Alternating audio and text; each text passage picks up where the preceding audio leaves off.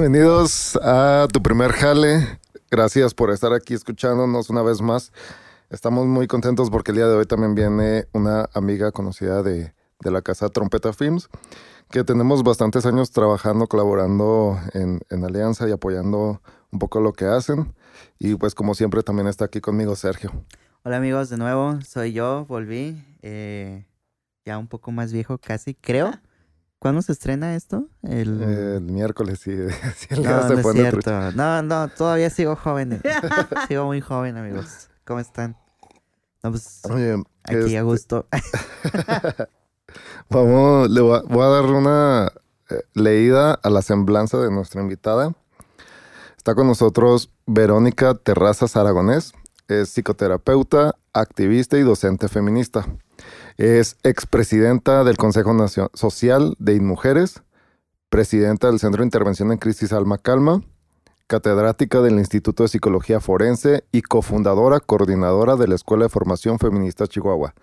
También es integrante del Consejo para Prevenir, Combatir y Erradicar la Trata de Personas en el Estado de Chihuahua, Red de Profesoras Universitarias del Comité de Atención a la Violencia Familiar y de Género de la Dirección de Seguridad Pública del municipio de Chihuahua y académica del Grupo de Trabajo de la Alerta de Violencia de Género para el Estado de Chihuahua. Es mujer sororal, congruente, comprometida con la igualdad entre mujeres y hombres, en favor de una cultura de la paz y de la construcción de un Estado laico y democrático. Se escuchan los aplausos digitales que Lías va a meter. Bienvenida, Vero, ¿cómo estás? Ay, pues muy bien, muchas gracias. Primero que nada, quiero agradecerles que hayan pensado en mí para invitarme a este programa y pues aquí muy cómoda, a ver qué, a ver cómo nos va en la, en la entrevista. Tú relájate, es, más una plática. Estábamos, pues, ya, ya había estado con nosotros en el, en el inicio de la segunda temporada Yamile, que nos contó pues acerca de su inicio en, en Alma Calma y el trabajo que ha realizado. En el caso tuyo, pues también tenemos casi cinco años y medio de conocernos, desde que estaba ahí haciendo el trabajo, mi servicio social. Servicio social. Sí, y a la fecha, pues han pasado muchas cosas, ¿no? Pero fuera de eso, hay todavía mucho más trabajo este, antes, ¿no? Para, para iniciar, antes de comenzar a hablar de, de Alma Calma y todo esto que, que estuve leyendo, ¿recuerdas cuál fue tu primer trabajo así puede haber sido en la infancia, adolescencia, este, no sé. Sí, bueno, eh, eh, en mi primer trabajo, en el sentido de, de recibir una remuneración y de tener que ir a, este, con un compromiso laboral, bueno, fue desde bien, desde bien pequeña porque en la familia pues tenemos un negocio familiar en el que pues son unos baños de vapor, pero antes había un... Eh, en un restaurante 24 horas. Entonces estaba por donde estaba la central camionera antigua. Sí. Entonces, pues era muy concurrido. Era ahí por el Museo Semilla. ¿no? Así es. Ah, así es. Antes de ser Museo Semilla era la central camionera. Exactamente. Ah, nice. Entonces, eh, bueno, pues regularmente el restaurante, o sea, abría los 365 días del año y 24 horas, precisamente por la central camionera. Y yo me acuerdo ya no les voy a decir cuántos años, ¿verdad? Pero eh, me acuerdo que regularmente, más o menos como desde los 12, 13 años, en los días 25 de diciembre o primero de enero, me hablaba mi papá y me decía, vente porque una de las meseras no llegó o, o este, o la lavaplatos o así, y ahí, pues ahí iba yo, ¿no? Y iba muy contenta porque me pagaban muy bien. Beneficios. Eh, beneficios, sí, o sea, porque era mi primer dinerito ganado, ¿no? Y era de, de día, o sea, no, no tenía yo una jornada, sino que me hablaban cuando se les iba, se les salía de control la situación. Entonces, bueno, pues mi primer trabajo fue el lavaplatos en una fonda, o sea, en una fonda este, donde va eh, todo tipo de, de, de personas y donde se servían comidas corridas Obviamente, yo hasta la fecha lo de la cocina no se me da. Sí, pero entonces, o sea, nunca pude aspirar a ese puesto. Pero eh, me acuerdo de que fui eh, lavaplatos, mesera, Y luego también, pues, eh, los que me conocen saben que soy muy distraída, entonces hacía, pues, tenía que tener mis tips para que no se me olvidara lo que me pedían los comensales. ¿Cómo, ¿Cómo, es eso? O sea, eh, ¿cuáles eran tus tips para los que anotabas para, para que no pues se te olvidaran las cosas? O sea, traía, traía este, pues mi libretita, ¿no? Pero la cuestión es que a veces que vas pasando y te dicen, hay más tortillas o unas o... Y lo iba, iba, iba, iba yo este como repitiendo y repitiendo porque tenía que ir por una cosa y luego otra. O sea, no podía agarrarme como una vuelta para ver todo lo que me pedían. Tenía que hacer una por una porque no tengo como mucha memoria a, corto plazo. Sí. Entonces, eh, bueno, pues así como que me acuerdo mucho, o sea, aparte de eso, de, de, de, de tomar tips, de que me diera menos vergüenza, porque al, al principio me daba mucha vergüenza hablar con personas desconocidas o, o así. Y no, realmente me sentía segura porque también era un espacio familiar y estaba siempre, si no era mi papá, estaban mis abuelos o estaba un tío eh, en la caja, ¿sí? Entonces eh, me sentía como respaldada, ¿no?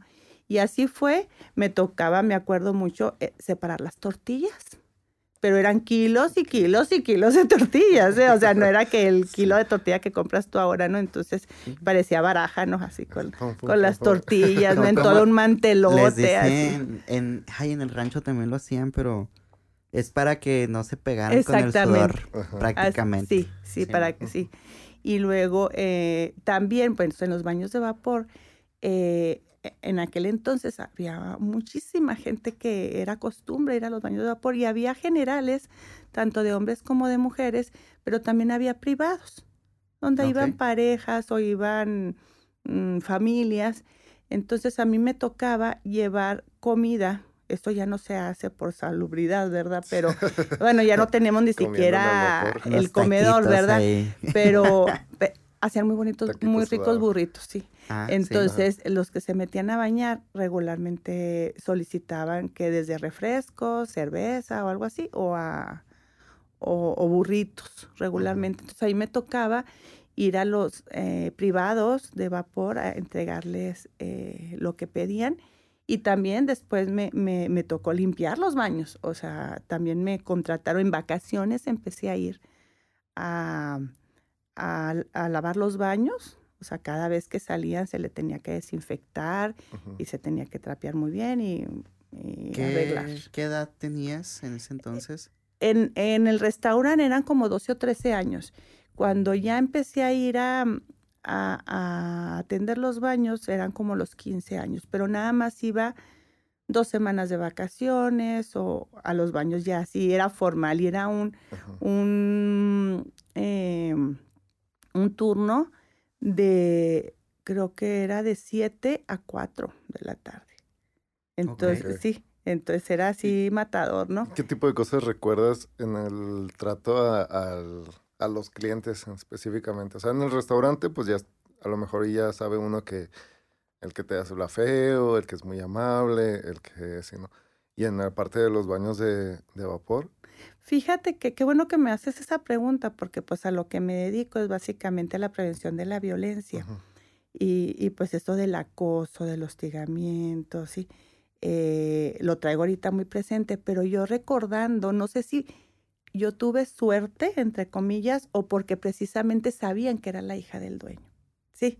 Entonces yo no me acuerdo de que se hayan querido propasar por conmigo, que me hayan, o sea, de repente sí me decían qué bonita niña o cosas así, que yo en ese momento no lo veía como, como lo hubiera visto hoy, ¿sí?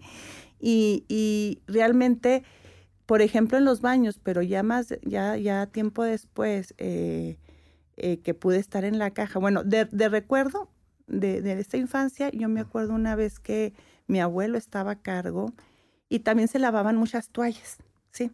Entonces había una chava única exclusivamente para lavar toallas, ¿sí? Porque era una cantidad así como industrial, ¿no? Y eh, pues como yo era la nieta del dueño, se le hizo muy fácil a la chava decir, este, dile a tu abuelo que te deje salir un ratito, vamos a comprar una paleta. Y nos vamos, y claro que la chava iba a ver a su noviecillo, por ahí cerquitas. Mm. Entonces nos tardamos las horas. Me acuerdo que ese día que llegué, la única vez que mi abuelo, o sea, me dijo palabras antisonantes. sí, o sea, ¿dónde andan, acá? Sí, ¿dónde andaban? Sí. Y, y cuando yo digo esto en mi familia, dicen, es que yo, o sea, los demás no, no, recuerdan a mi abuelo decir majaderías a los nietos. Sí. Leo, no, a mí sí me dijo, o sea, claro que era por esta situación, de todas maneras no permitido, ¿verdad? Pero, pero de eso, de esas cosas me acuerdo. En esto de, de cosas que me han pasado, por ejemplo, ya más grande, eh, pero ya casada, o sea, ya tenía mi hija, un día entraron entraron dos personas muy sospechosas, o sea, sospechosas porque desde que entraron me dio miedito. Y ahí entra de todo tipo de personas, y entonces no era de que de estereotipado, sino que la actitud o el nervio, yo creo, sentí yo algo. Entonces era una persona trans y era otra persona. Y este, yo sentía que iban a robar, sí porque uno se metió a ver como quién estaba cerca y la otra persona se, se puso ahí conmigo en la caja. Entonces no sé de dónde me salió y empecé yo, qué hermosos ojos tienes y esas pestañotas. Y empecé yo como a... Te estoy recordando. Sí, o sea, como, como a lavarla. Ah, exactamente, aparte de eso, o sea, como mi intención era como alabarla, pero estaba yo súper nerviosa, sí, súper, súper nerviosa y, y se, se, puso a, a, platicar y así como que le saqué la risilla y empezamos a platicar. Y luego me dijo, ¿ya no tienes un cigarro? Y sí, sí tengo un cigarro. Ya les di cigarro y me dijo, préndemelo. Ándale, pues ya nos vamos. Y se fueron. Mm. Pero la verdad es que ese día yo sí pensé que iban a robar. Realmente no he pasado situaciones terribles en ese sentido, pero sí fueron experiencias que mm, yo le agradezco mucho a mi papá que me haya llevado a trabajar desde, desde bien pequeña porque pues a lo mejor, no sé cómo me oiga, pero pues venía de una familia como privilegiada, donde no necesitaba trabajar, ¿sí? Donde me, me, daban la escuela, me daban gustos y demás.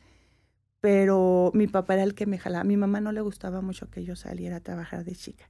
Y mi papá era el que sí aprende, aprende a hacer cosas. Para mostrar eh, pues, un trabajo, ¿no? Sí, de hecho, mi papá tenía dompes, eso no era trabajo, o sea, pero mi papá no nos llevaba los dompes, entonces andaba yo de chica eh, arriba de los dompes, me enseñó a manejar un dompe, nunca lo manejé, o sea, lo manejé donde, hoy terrible, subir y bajar la caja, cosas así, que cuando me ven no creen que a lo mejor alguna vez lo hice, ¿no? Ajá.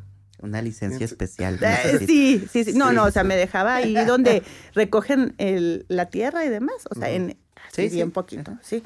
Pero este me acuerdo una vez que fuimos a, a la peregrinación de, del día de, de la Virgen, iban pues todos los domperos. Y iba yo arriba de un dompe. O sea, arriba de, de, la caseta del dompe. Sí, es muy sentada ah, yo arriba y, cosas por el estilo, o sea, cosas que, que a lo mejor en, estos privilegios de alguna manera en, no entendían qué andaba haciendo yo en, en este tipo de cosas. Y, o sea, trabajaste en la fondita y luego en el baño. Ajá.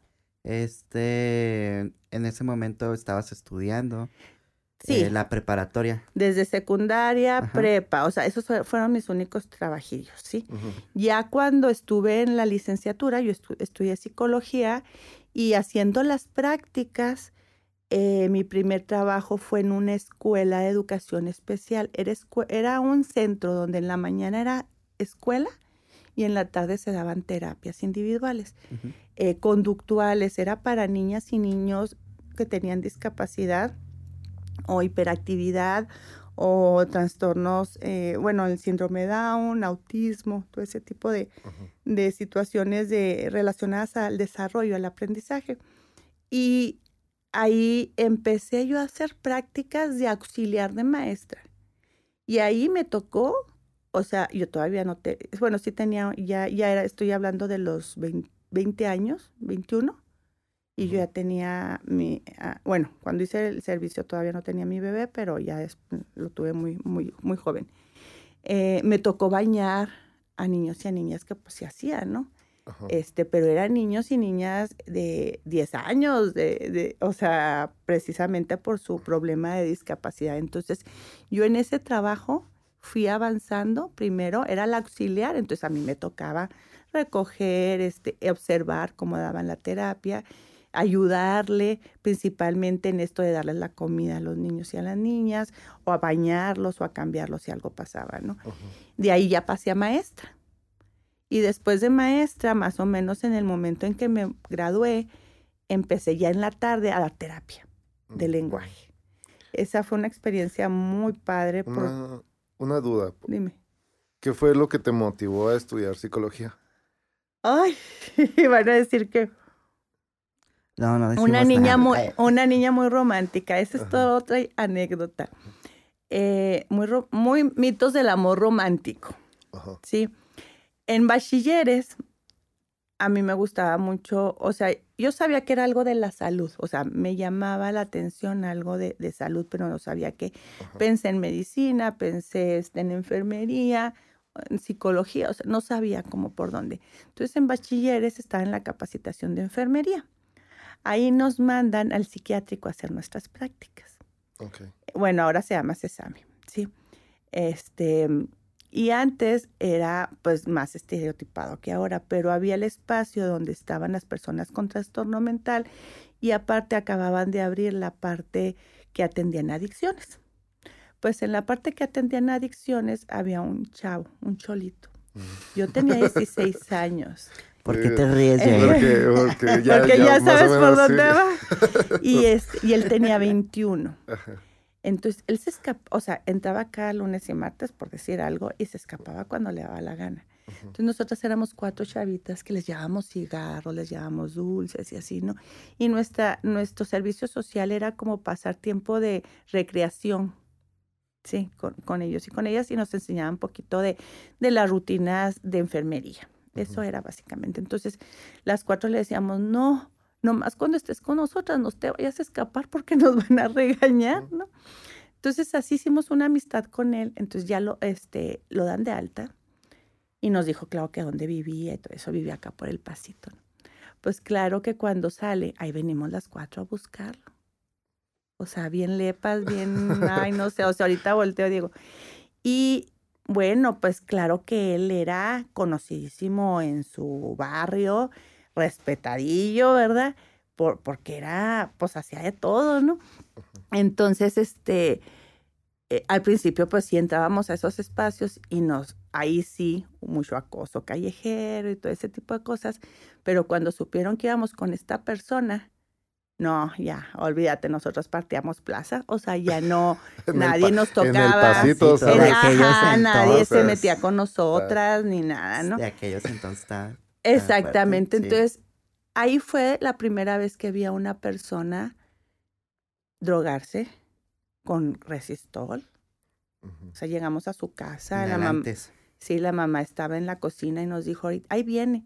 Y estaba una puerta abierta así y vi cuando le dio el tufo. Sí. Y cómo salió así todo alterado, en o sea, como en los primeros momentos, ¿no? Este, hijo, yo no, en ese momento me acuerdo que se me cayó el corazón, que sentía el corazón en los talones, ¿no? Y pues algo trae una así como que se engancha, como en esta salvadora, ¿no?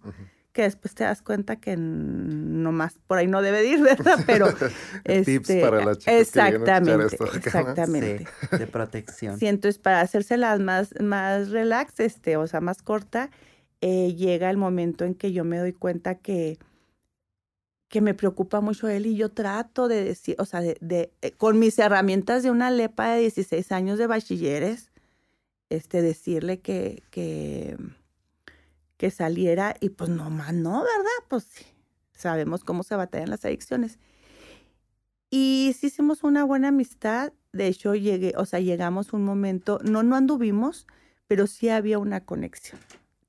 De hecho, esa conexión me llevó a problemas muy grandes con mis papás, que llegaron una vez, una vez me dio una escapada y estaba platicando yo en media calle, o sea, en la calle, en la camioneta, ¿verdad? Pero se armó el zafarrancho con mis papás y ahí dejé esa amistad. Pero de ahí empieza mi intención a tratar de ayudar a las personas con problemas de adicciones. Esa fue lo que me definió para entrar a psicología.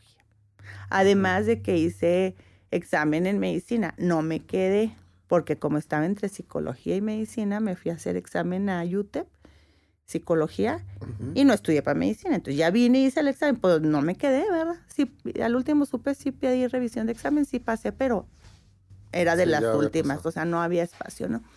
Y em, entonces yo, mi plan era meterme a psicología un semestre y irme a medicina porque mi tirada era psiquiatría. Sí. Pero ya cuando entré ese semestre a psicología dije, aquí soy. O sea, esto es lo que me gusta. Y yo empecé primero con, con la idea de adicciones.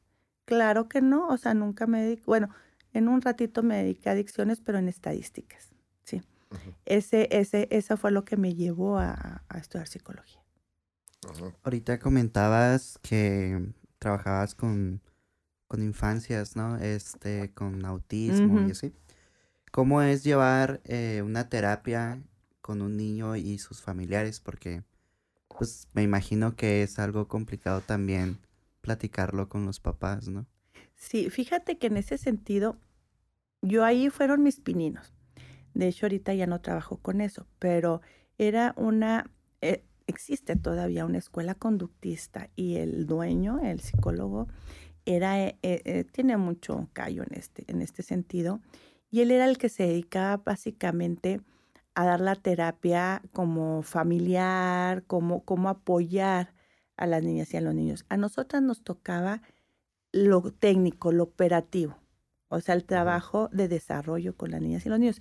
Sí teníamos em, ¿cómo se dice?, comunicación con mamá y papá o con la familia, pero no en, no en el ámbito de la terapia, sino más bien, o sea, qué necesitábamos para que apoyaran al niño o a la niña.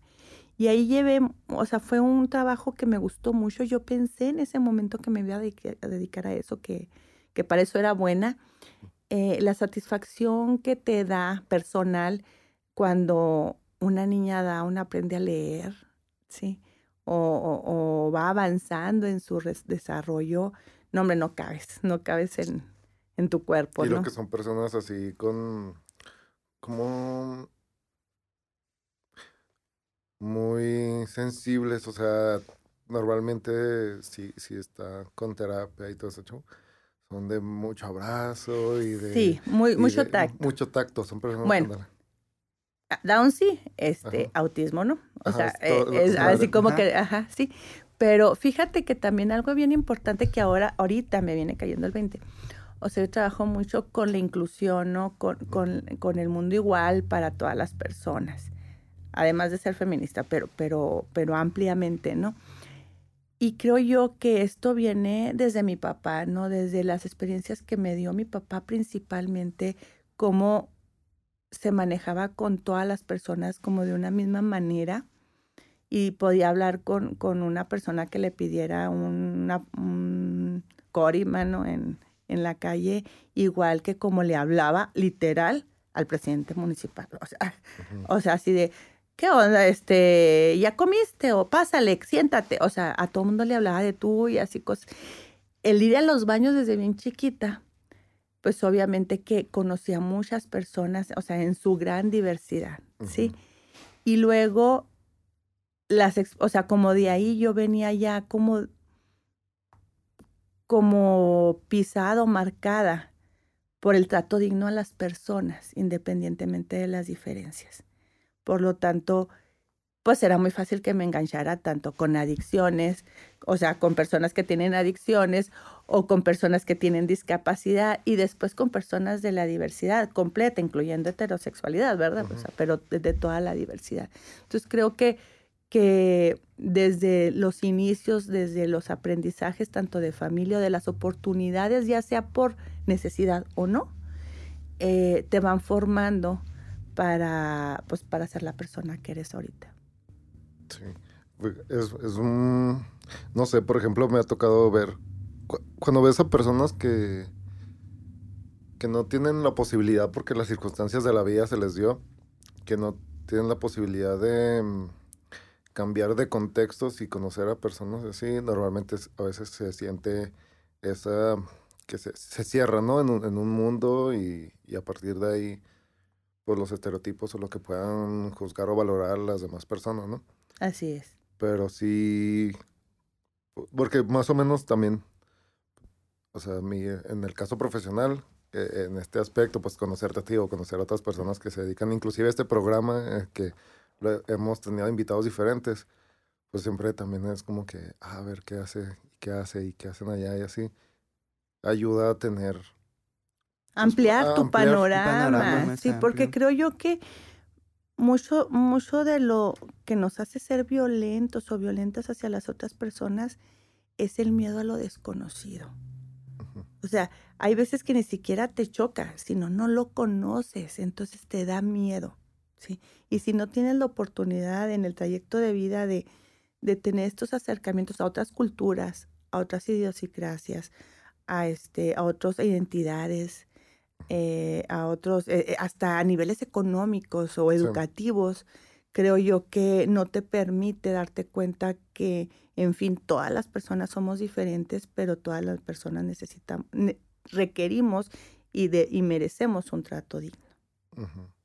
Y por ejemplo, en el caso de que ya vas viendo, bueno, vas trabajando con, pasaste de, de asistente y luego después eh, maestro y luego a dar terapia. Pues de ahí me saltó una oportunidad a gobierno y luego regularmente la gente, o sea, empezamos, no sé, yo lo he visto ya después, empezamos sociedad civil y, y no sé por qué nos entra así del gusanito de entrar a gobierno, ¿sí? Entonces, pues tuve la oportunidad de entrar a la coordinadora de atención a las adicciones. Pero en el espacio de estadísticas. Ok. Sí, entonces eh, a mí me toca, eh, eh, la coordinadora era un, un, espacio, no sé cómo esté ahorita, pero un espacio de gobierno del Estado, pero como un poquito independiente. Sí. sí. Entonces, coordinaba. como un instituto. Sí, no era instituto, pero era... Sí, pero por ahí. sí, algo raro. Sí, cuando apenas se van formando y luego después las van convirtiendo en áreas más grandes. Y, y, de lo que se trataba es de tener un panorama general de quién daba atención a las adicciones, qué, qué metodologías llevaban y tener como un padrón. Entonces ahí conocí, este, pues desde las metodologías religiosas, o sea, desde muchos centros eh, para atención religiosas de diferentes religiones y luego también las institucionales, las, las privadas. Entonces recabamos información. ¿sí? Y, eh, y también eso fue antes del 2000, ya estamos hablando antes del 2000, y todavía nos faltan muchos años. este, eh, me tocó hacer, eh, participar en, el primer, en la primera encuesta estatal de adicciones. ¿En qué año fue? La encuesta se, se aplicó en el 99 porque los resultados salieron en el 2000. Ok. Y era me tocó también entrarle a hacer el instrumento. No era la titular, ¿verdad? Pero yo jalé la pluma también ahí.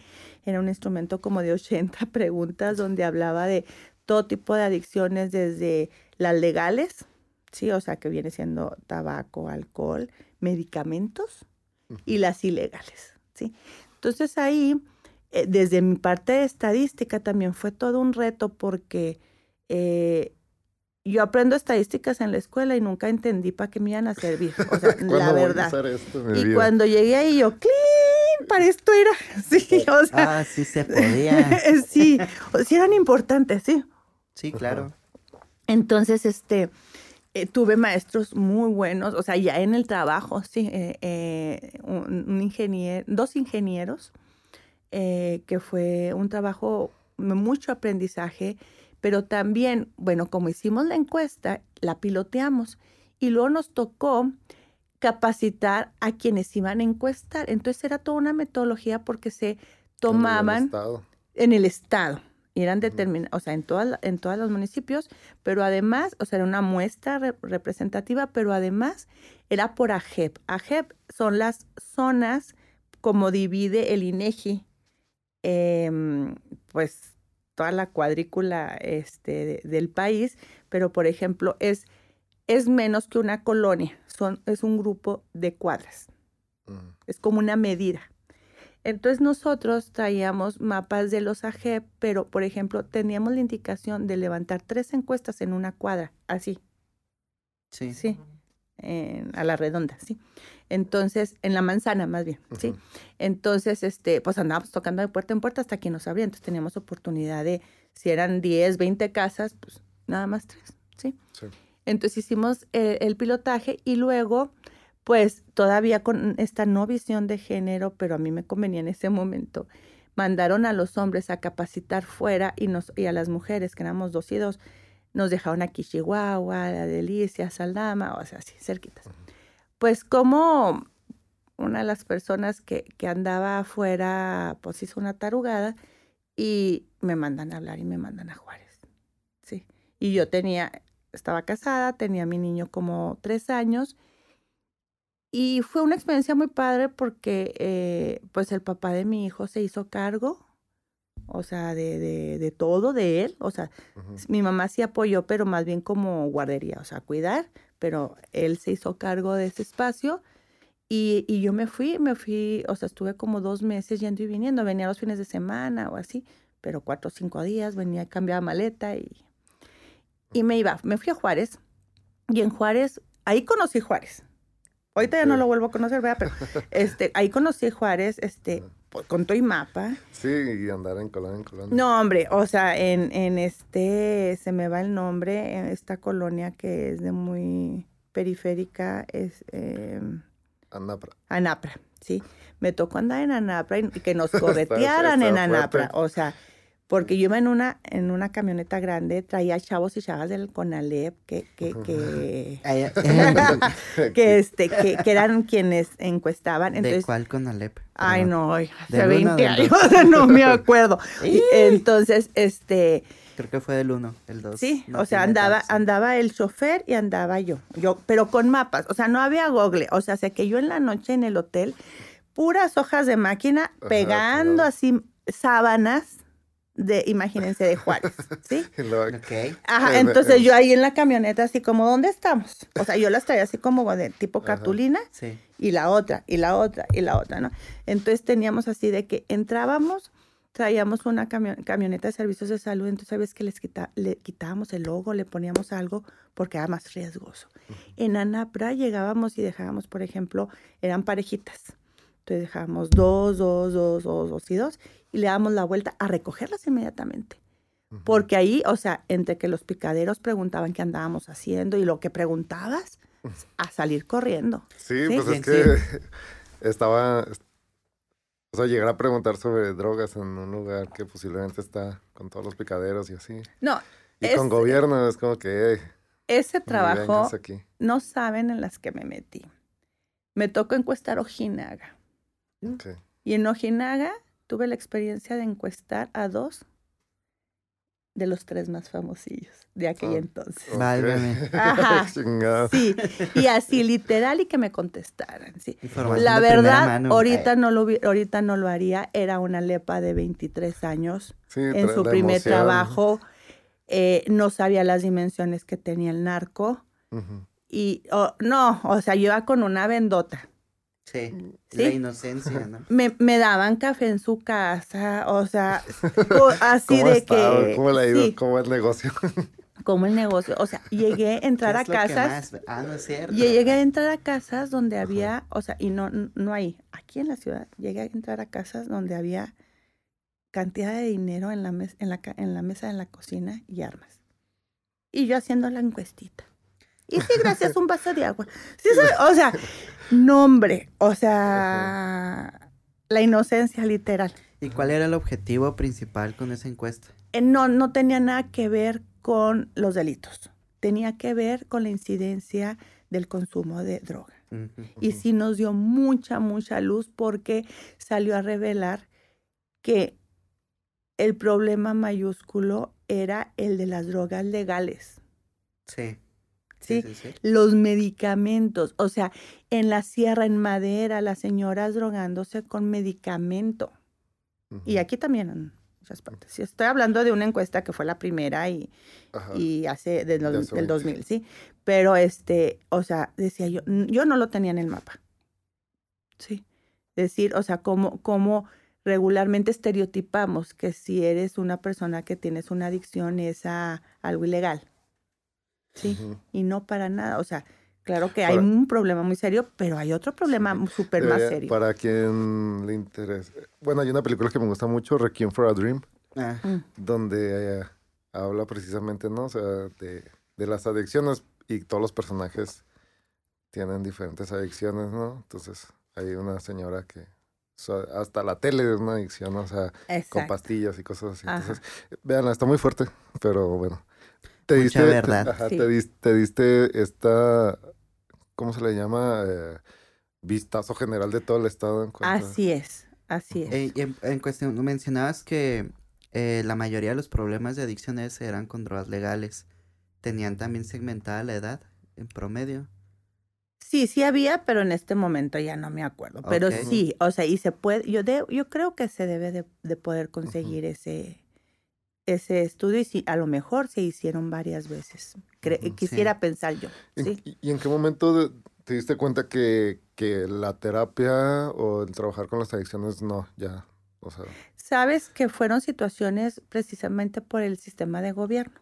O sea, eh, en lo que estuve ahí, que fueron como tres años, me liquidaron, me volvieron a contratar y luego, y en la segunda ya no quise, o sea, como que nos quitaron nuestras plazas y luego ya querían puro convenio. Entonces, no, yo agarré lo que me tocaba y mejor me fui. O sea, eso fue por lo que me salí de ahí. En ese instante, o sea, eh, mi hijo nace cuando yo tengo 21 años y estoy hablando que ya tenía 25 años, perdón, 25 años cuando decido salirme de, de la coordinadora y en eso quedó embarazada. ¿sí? Y de hecho dije, bueno, a buscar trabajo, ¿no? Cuando nace mi hijo el primero, yo, yo estudiaba, ¿sí? Y, y hacía prácticas. Entonces, pues me tocó como todo el día ocupada y todo el rollo. Entonces, con este otro embarazo, aparte que tuve preeclampsia y fueron, o sea, todo el embarazo fue de riesgo y demás, pues decidí hacer otra cosa. O sea, irme a mi casa. Sí, este, ser, eh, fue un, un parteaguas como de dos, tres años que estuve de ama de casa al 100, ¿sí? Con un niño en kinder y, con una bebé, ¿sí? O sea, el embarazo y la bebé. Porque, o sea, fue un, un, un, espacio donde fue muy bonito para mí, pero también ahí empecé a identificar las desigualdades de género por el hecho de yo, o sea, y eso que yo siempre tuve el respaldo de mis papás, tanto emocionalmente como cualquier problema te vienes, o, ¿sí? Y económico. Y aún así, el que yo no tuviera trabajo, empecé a sentir el control. ¿Sí? Entonces ahí también me empiezan a hacer una espinita, pero que ya no supe, o sea, empiezo a dar terapias. Ah, también ya me acordé, eh, yo andaba muy deprimida porque precisamente por esa violencia. Y ahorita ya sé que es violencia, sí, pero en ese momento no sabía porque si estaba en casa, por si no me faltaba nada, tenía mis hijos pequeños. Había conflicto entre pareja, pero no, no que digamos fuerte, porque yo estaba tan deprimida y sentía que no sabía hacer nada y tenía ya experiencia, ¿sí? Entonces me acuerdo que un amigo médico que tenía varias farmacias y consultorios allá por el norte, me dijo, vente a dar terapia. Él ni creía en la terapia psicológica, la verdad. O sea, me dijo, vente a dar terapia.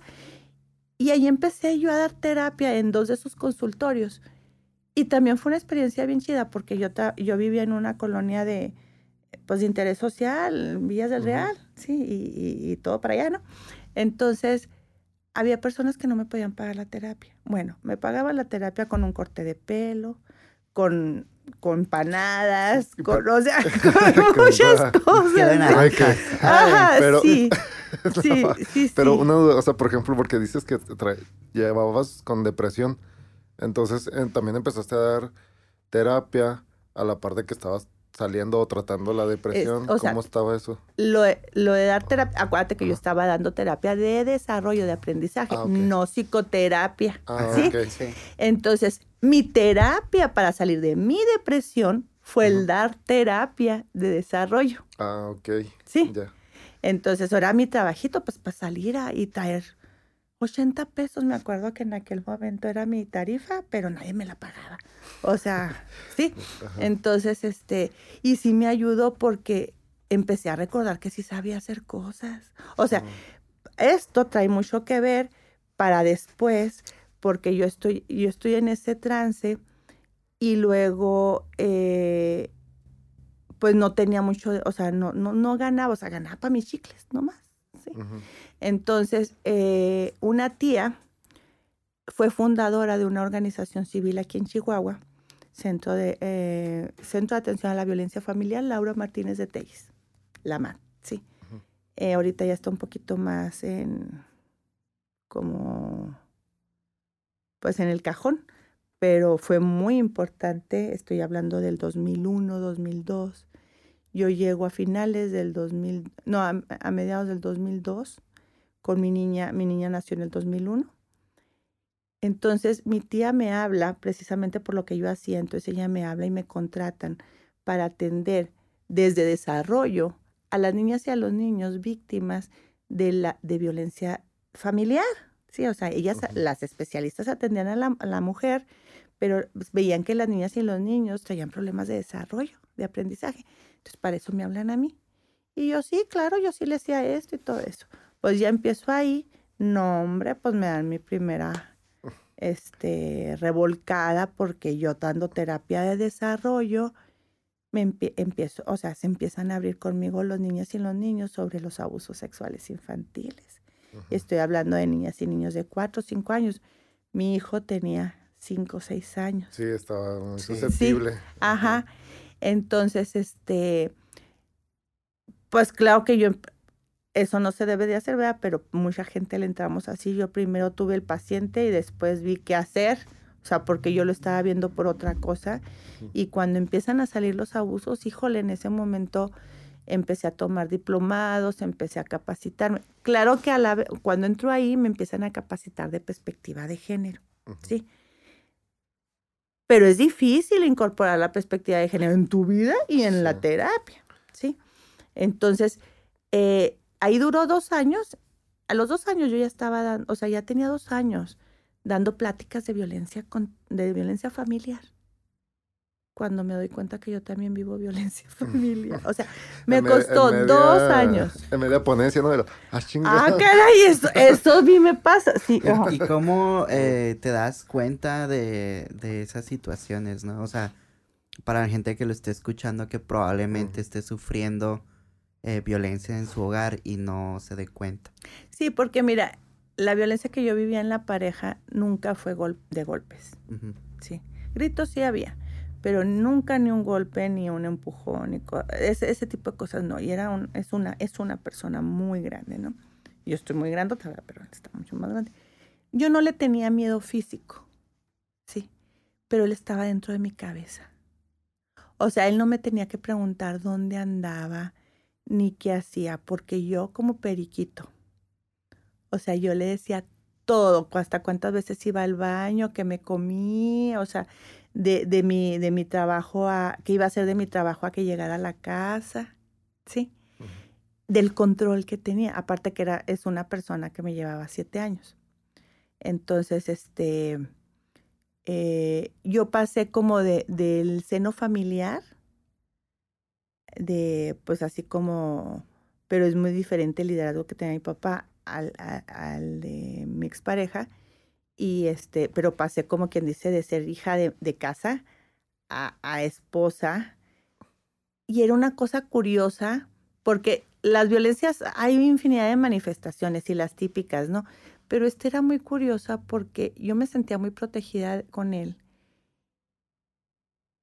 y mientras yo fuera como su niña Shipley, él permitía que yo hiciera infinidad de cosas. Hasta que me fuera a Juárez a trabajar. Sí. Pero cuando yo empecé a madurar y querer tomar decisiones de pareja, y toma, o sea, cómo se va a pintar la casa y, cómo se está gastando el dinero. O sea, yo me podía gastar el dinero pidiéndole a él y nunca me decía que no. Sí, pero él tomaba las decisiones de cómo se invertía el dinero. Pero ya cuando yo me quiero poner como pareja, empiezan las broncas. Entonces, que así duramos 12 años casados, ¿sí? Pero, este, ¿qué hacía yo? Me bajaba. Y aquí no había bronca. La bronca era cuando yo quería tomar las riendas que me correspondían como la, como la esposa y como la mamá de esa familia, ¿no? Entonces, era, es una, eh, una mm, tipo de violencia. Eso era lo que yo veía, ¿sí? Sin embargo, ya después salen otras cosas. O sea, yo, yo, yo no me divorcio por, por otras situaciones, sino porque yo no podía avanzar en mi proyecto de vida, en mi carrera. Me sentía atada, ¿sí? O sea, no sentía que podía avanzar. Y sí había ya un quiebre en la relación amorosa, ¿sí? Por eso, por eso salgo de mi casa. Sin embargo, ya después, pues me doy cuenta que eso era lo que yo alcanzaba a ver, porque había infidelidades y, otro tipo de situaciones que después, después de cinco o seis años le empecé a poner nombre y eso que me dedico a esto, ¿sí? Precisamente porque no eran las cosas tan específicas o tan cotidianas que las personas vivimos. Y, y, por ejemplo, entonces comienzas y te capacitas en todo esto de en esta asociación civil. Sí. Primero. Y a partir de ahí, o sea, esa es la parte en donde te vas capacitando, creciendo personalmente, eh, madurando, creciendo profesionalmente. Y todavía casada. Casada y con los hijos. Y llega un punto donde eh, en esta asociación, ¿cuánto duraste ahí? Ahí duré como cuatro años o cinco, creo. Y de ahí mismo salió la oportunidad de de meter solicitud en el Instituto Chihuahuense de las Mujeres. Era cuando el instituto empezaba a ampliarse. Fue cuando se formó el CABIM, que es donde dan la atención directa, ¿sí? Entonces yo meto mi currículum, me acuerdo que me entrevistaron y yo iba a capacitación, porque era el espacio que había. Entonces, el día, el primer día que me presento, o sea, duré en la sociedad, yo empiezo o sea, violencia, empiezo a trabajar en una asociación civil, después vuelvo a gobierno, pero ahora al Instituto, Instituto Chihuahuense de las Mujeres. Eh, y me acuerdo mucho que yo me llegué y me presento y digo, vengo a capacitación y me ve una psicóloga con la que yo estaba en una red de violencia, pero ella por el Lichi Mujeres y yo por la otra asociación. Y me dice, ¿qué pasó? No, le dije, pues me contrataron, voy a estar en capacitación. No, claro que no, tú te vienes conmigo. Ella era la jefa de atención, ¿sí? Entonces, arregló cosas y me jaló con ella. Porque ya sabía a estas alturas que yo ya traía experiencia en, en terapia, ¿no? Entonces, empiezo a dar terapia, empiezo a dar terapia a mujeres. Eh, me acuerdo que las, las instalaciones estaban arriba de las telas aquí en Locampo, y enfrente del correo. Ah, ah sí. sí, ya. ¿Sí? Pues, eh, ¿Cómo se llama? Uh, Ocampo y al... Pues está, está Correos de México enfrente. Exactamente. Sí. sí, ahí arriba, en la parte de arriba, y eran las oficinas de atención, porque el Inchi Mujeres estaba en el edificio Rusek que quitaron para hacer la esplanada. Sí. Entonces, este, bueno, pues ahí estuve un tiempo. Este, en, en el, en el Mujeres también estuve como cinco, casi seis años. Eh, también de ahí nos cambiamos a la Ocampo. o sea, estuve mucho tiempo en atención directa y después tuve la oportunidad de entrar desde el área de psicología al primer refugio que hubo aquí en la ciudad, eh, auspiciado obviamente por el Instituto Chihuahuense de las Mujeres. Y pues ahí sí me tocó hacer desde los protocolos, desde los primeros, o sea, los formatos. Sí, o sea, los primeros, eh, ¿cómo se llama? Eh, formas de cómo trabajar. Exactamente. o sea, sí traíamos una línea hasta nacional, ¿verdad? Pero regionalizar todo lo que necesitábamos administrativamente y de técnicas para, para iniciar. Y ahí también fue una gran experiencia eh, tanto en el Ishi Mujeres como, como, en el, como en el refugio, porque ahí sí te encuentras con el sopetón de, de la violencia de género, la violencia directamente contra las mujeres, contra las niñas, niños y adolescentes, el, pues parecía maquila, o sea, ahí veía como ocho casos al día. Sí. Y casotes, o sea, sí. Y todavía no había muchos, muchas situaciones homologadas. Claro que ahí tuve la oportunidad de darle terapia a mujeres, o sea, a mucho tipo de mujeres, pero así que de mucho riesgo, por ejemplo, mujeres esposas de sicarios, de secuestradores, o sea, que ellas iban por la violencia que vivían con estas personas, ¿sí? Y que muchas estaban metidas en ese rollo precisamente porque vivían violencia y no le pueden decir que no, o sea, estaban dentro de ese, de ese ciclo. Em, los primeros casos de trata, o sea, de trata, claro que la trata existe desde hace 20 mil años, sino que identificados institucionalmente, ¿verdad? Em, casos muy, muy lastimosos, pero también eso nos forzó a ir capacitándonos cada vez más, ¿sí? Y a buscar no solamente estrategias para las usuarias y sus familias, sino para las que atendemos violencia, porque ahí me empezó a pasar otra cosa, este, a lo que se le llama el quemamiento o el síndrome burnout, ¿sí? Porque no era ni siquiera lo, o sea, como dicen, está peor lo duro, como eh, ese dicho de ¿De qué? Que está peor lo duro que... No, era, no fue lo duro, sino lo tupido. Ah. ah ¿Sí? Yo dije, se me fue la onda. Este, o sea, veía muchísimos. O sea, había casos que claro que sí te estremecían.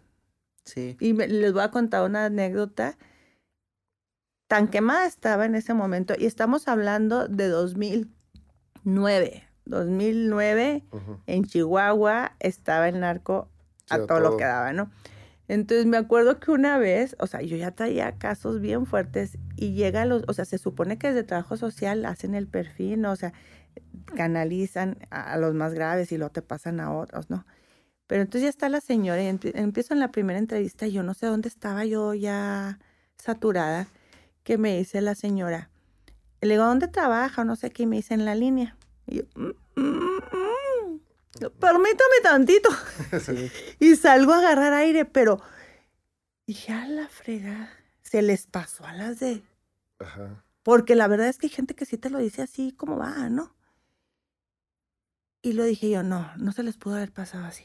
Y ya me regreso y yo le digo, a ver, explíqueme cómo está. No, sí, es que en la línea, pues ahí en la maquila, que no sé qué. O sea, pero eso te das cuenta ya del nivel de quemamiento que tienes. Sí. Sí. Sí, no, no sé si te llegó, bueno, eh, de que llega un punto donde la, la cabeza sientes así como, como zumbido o estática o dolores este, quieres estar tranquilo y tu cabeza sigue, sigue, sigue, sigue, y hasta el punto donde te sueltas hasta en colapso, ¿no? ¿Cómo se le llama? sí, sí o sea, pueden ser hasta ataques de pánico. un ataque de pánico, un eh, colapso. yo los he vivido, este, por ejemplo, en el, en el quemamiento muchas veces llegas a tener las mismas, la misma sintomatología que la usuaria que estás atendiendo. Sí. O sea, está canijo. Y eso, o sea, de hecho, por eso por eso y otras cosas algo del Instituto Chihuahuense de las Mujeres. o sea, era mucho, ya tenía mucho tiempo trabajando este tipo de casos, pero uno que me marcó y era, o sea, era, era fuerte, no voy a dar muchos detalles, sin embargo, eh, yo era la, la, terapeuta, era menor de edad y yo era la terapeuta este, responsable. Y me dicen, se hace una ampliación de declaración y me dicen que yo voy a ir como testigo protegido. Y yo, pues sí, si me toca está bien, lo hago. Y la abogada voltea y me dice, ni más, o sea, tú no vas a ir a ningún lado, porque eso de testigo protegido no existe. O sea, en esas condiciones, ¿sí? O sea, no vas a llegar ni a declarar, ¿sí? De, de, de, lo fuerte que estaba ese caso. Me dijo, y vas tú y lo la que sigo soy yo. O sea, íbamos en escalerita. Para esto, nos mandan a México a capacitarnos a ese mismo grupito que teníamos a esta usuario. Y en México, este, las que nos capacitan son otra sociedad civil que fue contratada por gobierno para capacitar a todas las que trabajamos de gobierno a nivel nacional. Y con ellas me acerqué yo porque yo ya había investigado y como siendo como servidor público no te puedes echar para atrás, o sea, no hay forma. Sí, o sea, es tu obligación. No hay forma de salirte, zafarte, ¿no? Entonces empezamos a buscar hasta normas internacionales, o sea, algo que nos respaldara y que nos encontrar esta seguridad, ¿no? A nosotras. Y no, pues, o sea, sí nos atendieron, o sea, nos asesoraron, nos, mandaron a unas entrevistas a ver qué podíamos hacer, nosotras buscando ayuda. Y ese día, digo yo, es que lo único sería que a mí me diera burnout. Sí. O sea, que a mí me declararan con burnout para poderme salir del, del caso. Ese día estando en México en la noche empecé a tener ataques de pánico. Sí, está bien horrible. Sí, de persecución, o sea, alucinaciones auditivas, o sea, y visuales. O sea, de pánico, que piensas que te están siguiendo. Sí, que si lo sacas de contexto hasta te pueden decir que tienes una esquizofrenia. ¿Sí me Porque, o sea, sí me pasaron cosas bien fuertes y eso es un parteaguas, es un antes y después de mí. Ese caso es eso que pasó porque llevó hasta mi divorcio. Porque también en, en, este, en este no entender a las personas que atendemos, me decía la pareja, me decía, pues que tú estás ahí porque quieres, salte. O sea, ¿quién te tiene ahí batallando? O sea, no entendía mi, mi necesidad de ayudar a esta persona, mi responsabilidad como servidor público y mi compromiso con mi carrera, ¿sí?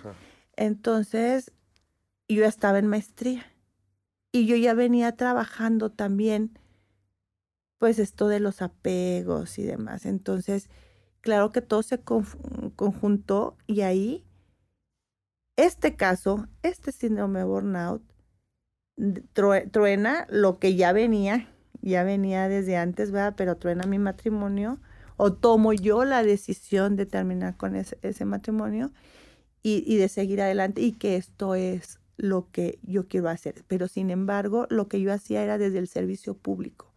Yo todavía no me reconocía feminista. O sea, yo era una psicoterapeuta que trabajaba perspectiva de género y atendía a mujeres en situación de violencia. ¿Qué pasa? En el 2011 asesinan a mi hermano en, esta ola de, de, mm, de violencia, ¿sí? Lo bajan de una camioneta, estaba enfrente de, estaba con su esposa embarazada de seis meses y, mi sobrinito de cuatro años, estaba en, su, en el parque y bueno, le dan unos balazos, no lo matan, eh, pero él tenía diabetes y llegan, lo operan y no sale de la operación.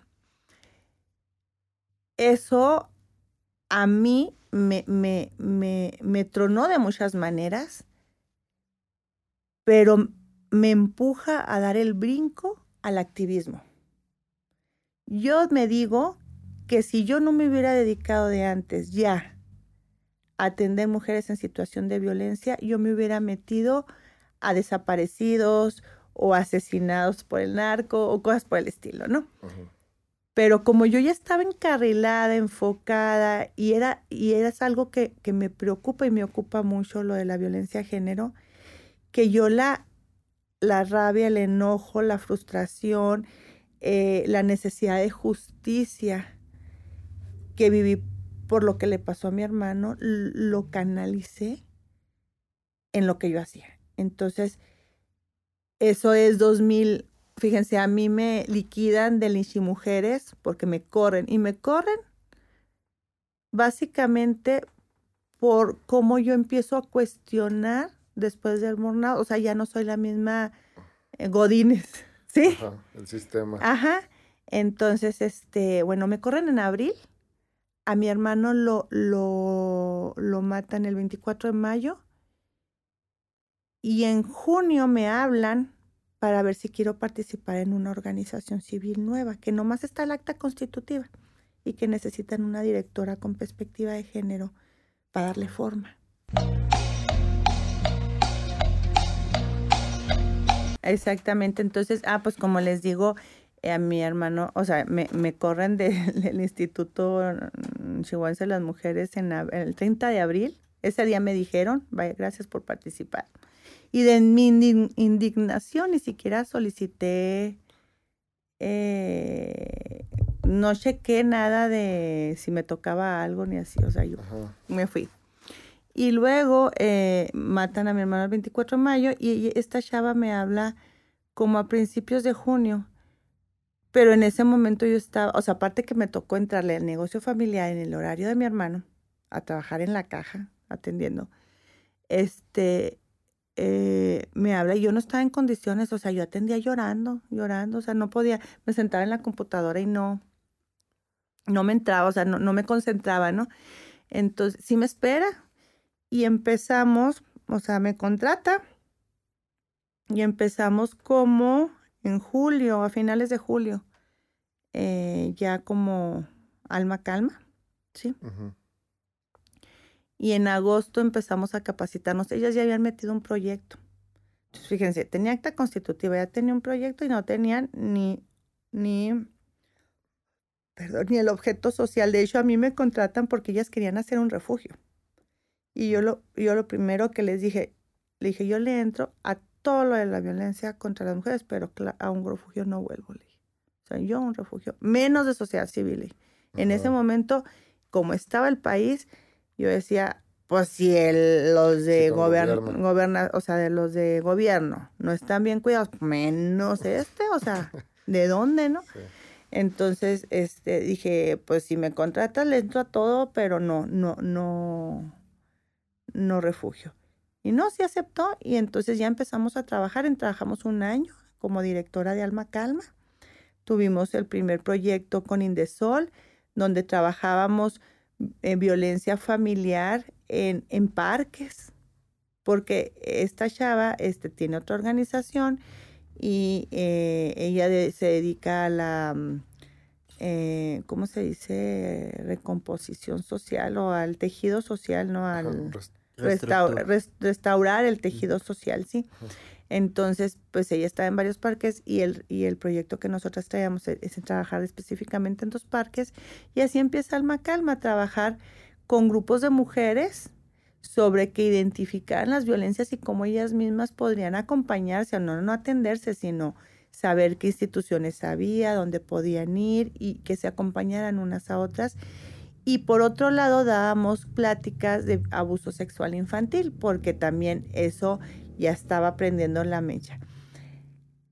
Yo ya yo traía una especialidad en abuso sexual infantil, pero el tema, obviamente en las instituciones, pues era tratado porque llegaban, pero por fuera las organizaciones era bien difícil meter el tema. Desde la MAT yo ya trabajaba con ese tema pero ni las, de las escuelas decían que no pasaba. O sea, las personas que daban financiamiento decían que, que no era para tanto, sí. Entonces, como que era todavía un mito, o sea, un, o sea, un, no un mito, sino un tabú, un tabú, sí. Entonces empezamos con esas dos. Fue una experiencia también muy gratificante porque era andar en los parques, o sea, y yo, yo pues yo ya acostumbrada que el cañón y que y que la presentación y no sé, pues claro que yo traía mi compu chiquita o a veces no, yo lo hacía en rotafolios, pintaba, o sea, hacía mis garabatos en rotafolio y ahí les iba hablando, hablando. sí, me sentaba con ellas en el suelo, en el zacate o en sillas, en el solonón y este y así así así comenzamos comenzamos alma calma y ahí en el primer proyecto tengo la oportunidad de contratar a dos trabajadoras, a una trabajadora social y una psicóloga, y es donde contrató a Yamile. Sí. O sea, estaban tres compañeras eh, mm, de otra carrera y luego estaba una psicóloga, o sea, contrató a la psicóloga y Yamile era amiga de la psicóloga. Entonces, la jala y a mí me llama mucho la atención las ganas de Yamile, o sea, de, de la energía, ¿sí? Porque a ciencia cierta no sabía realmente cómo trabajaría, ¿verdad? Y, y, ella decía que ya tenía un tiempo sin trabajar. Va, o sea, vamos a echarle ganas a esto. Y pues Yamile, pues tiene lo mismo que yo, o sea, eh, variamos de, de, meses. De meses. Así duramos un año. Y al año resulta y sucede que pues se pelean varias personas del consejo. Entonces, pues no podíamos sacar ningún otro proyecto porque no nos lo podía firmar. Entonces se llega, ellos llegan al acuerdo de, de, o sea, no sabían si disolver o cambiar, cambiar de personal, o sea, de, de consejo. Y ahí es donde entro yo como presidenta.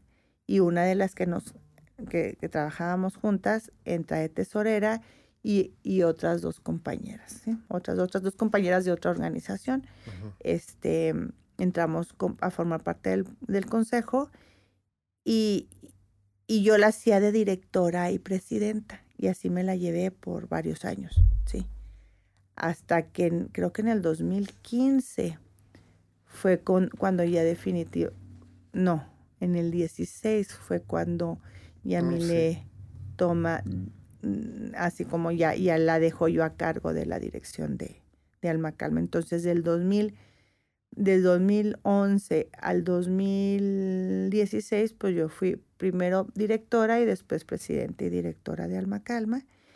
Y ahí empezamos principalmente con trabajos, se vino mucho el boom del fenómeno bullying, ¿sí? Entonces, como eh, esta compañera que me metió en este rollo de la asociación, la que me contrató, eh, me, me, apoya para que me vaya a capacitar sobre bullying a México, a la Universidad de Anáhuac del Sur. Fue, un, fue una capacitación muy fregona, con muchos especialistas, sin embargo no tenía nada de perspectiva de género, era muy tradicional. Y pues viniendo de Anáhuac del Sur, pues ya se entiende cómo está eh, la situación. Entonces, de hecho, pues sí sobresalimos en esa capacitación que las personas que daban la, la capacitación se acercan, es una organización Fundación en Movimiento en México, muy, muy televisa. Este, y querían que nosotras trajéramos Fundación en Movimiento a Chihuahua. Y ahí es donde decía yo, no, no, o sea, no voy a dar un paso atrás, o sea, está fregón la metodología que traen, pero no traen género, sino traen perspectiva de género. De hecho, hacen diferencias entre cómo se debe portar una niña, cómo se debe portar un niño. Entonces digo yo, no, no, no puedo aceptar esto. Eh, y lo que hacemos, pues con todo el conocimiento que adquirimos, pues armar un programa específico para Chihuahua para atender bullying, pero con perspectiva de género. ¿Y cómo es armar este, o sea, lo vas segmentando conforme a la zona, este, volviste a, hacer de nuevo estudios o, o cómo llegaron a, a establecerlo? Eh, eh, esta metodología lo que hicimos fue, eh, mira, en la capacitación te daban conocimiento técnico, o sea, de, ¿cómo se dice? De cognoscitivo, ¿no? O sea, de, de, libros, de esto, de, de, mm, referencias, pero también enseñaban muchas técnicas, ¿sí? Entonces, técnicas para hacer conexión con las niñas y los niños, técnicas para para plantarte y decir no me gusta, o sea, como de autoestima y cosas por el estilo. Y lo que nosotros desagregamos e incluimos fue esta parte de la deconstrucción de lo estereotipado de los roles de género. ¿sí? Entonces, eh, en esos momentos no teníamos quien nos financiara algo de perspectiva de género. O sea, no, no encontrábamos el como nosotras ya teníamos proyectos de ese tipo, pero no, no entrábamos, no, sabíamos cómo hacerle. Entonces, el bullying, el bullying nos abrió las puertas, pero para eh, principalmente en que en secundarias. No, en primarias. En primarias. Y fíjense, las primeras primarias fueron pues de las más altas educativamente, eh, económicamente, o sea, gubernamentales, pero de más alto nivel eh, económico. Sí, muy pues céntricas, muy vaya por el norte. sí, pues por la zona simplemente. ajá, sí. Sí, este, por Mirador, así. Entonces estaba muy pegadita. Era una sección. Y eso fue porque la inspectora de esa zona, esa, ella sí no se rajó y estuvo dali duro que quería ese proyecto. ¿sí?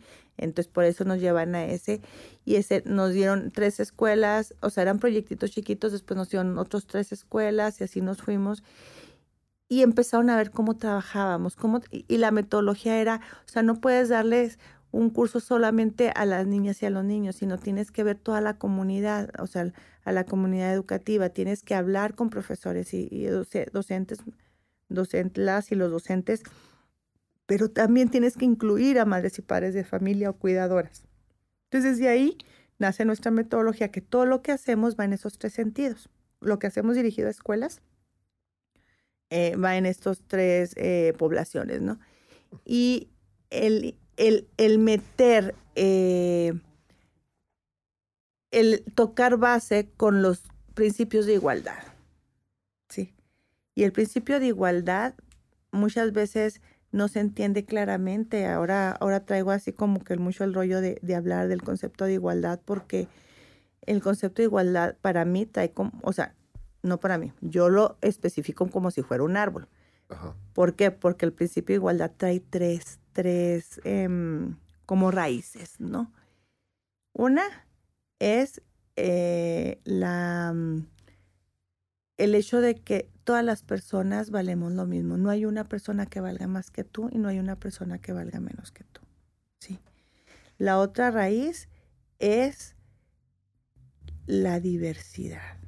Y mucha gente dice, igualdad, lo contrario a igualdad es, es este, diferencia.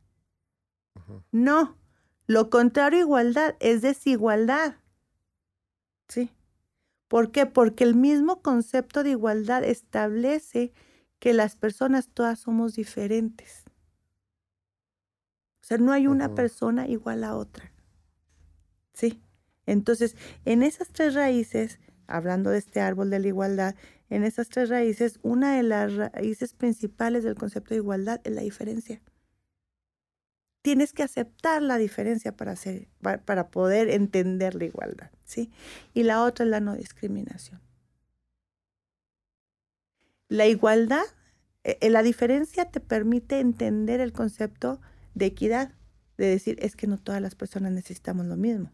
Entonces los programas no pueden ser encajonados para darle a todo mundo lo mismo, porque somos diferentes, ¿sí? Y entonces desde esta, desde esta lógica, esas serían las tres, eh, las tres este, raíces, y el tronco sería el hecho de, o sea, el de construir situaciones de igualdad de o sea, igualdad de oportunidades, igualdad de trato y igualdad de resultado, porque no es lo mismo. O sea, tú puedes tener igualdad de oportunidades, pero el resultado no es igual. Y lo vemos, por ejemplo, en las carreras. O sea, el hecho de que cualquier mujer en este momento pueda meterse en ingeniería mecánica y que sea la fregona y que salga súper bien, no le va a garantizar que saliendo vaya a obtener trabajo por ser mujer, no porque sabe o no sabe, ¿sí? Entonces, estas van juntas, ¿sí? Y bueno, este proceso, eso el proceso de la igualdad, porque después me suelto a dar una clase, este, creo yo que es lo que, desde que hicimos tierra con él, es lo que ha eh, sido parte de todos los programas de Alma Calma. Bueno, pues ya estando en sociedad civil y cambiando de giro porque pues en, que daba terapia, o sea, la hacía desde que llegaba y limpiaba el, las oficinas, ¿no? Sí, pues con poquito este, personal. Exactamente, este, o sea, era la de la limpieza, la recepcionista, era, o sea, la terapeuta, la terapeuta era la presidenta, era la directora. y este, entonces, eh, bueno, pues ya vamos encontrando los caminos realmente nos hemos encontrado a personas bien, bien significativas para nosotras que nos han apoyado a aprender, a verle el cómo, el cómo sí, a, profesionalizarnos. Y ahí, bueno, ahí la llevamos y todo eso. Y eh, vamos creciendo. Ya después el trabajo, el trabajo mata chisme, ¿no? Entonces el trabajo regularmente, quien nos ha visto trabajar, nos vuelve a contratar o nos vuelve a jalar. ¿Sí? Entonces, este, quien no nos conoce podrá hablar o no hablar, o hablar mal o hablar bien, sí. Pero quien nos conoce regularmente, este, se lleva una grata em, experiencia. experiencia con alma calma. Y, eh, y después de eso, algo que me decía mi terapeuta, no solamente a mí, pero al grupo de, de que nos atendía a burnout nos decía, para evitar el burnout hay que hacer cosas de diferente. Por ejemplo, siendo terapeuta, no atiendas el mismo, o sea, pura violencia, pura violencia, sino atiende de todo, ¿sí? Pero eso no te permite especializarte. O sea, ganas una cosa, pero pierdes otra. Entonces yo dije, ¿cómo le hago para especializarme y para no salirme del carril? Pero no quemarme con la terapia. Entonces, pues estos caminos me abrieron la oportunidad porque ya era presidente, entonces ya tenía que andar en juntas, entonces ya me di cuenta que podía hacer todo con el mismo tema, pero desde diferentes espacios. Entonces ahí empecé con mucho miedo porque la verdad es que siempre lo que me sacó, por ejemplo, a los espacios políticos fue, literalmente fue el reclamo de las necesidades de las personas que atendemos violencia. Ok.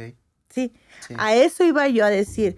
Las terapeutas, trabajadoras sociales, psicólogas necesitan contención, necesitan estar bien pagadas, necesitan eh, tener servicio médico, no pueden estar contratadas por, por contratos eventuales, sí necesitan tener respaldo de la institución.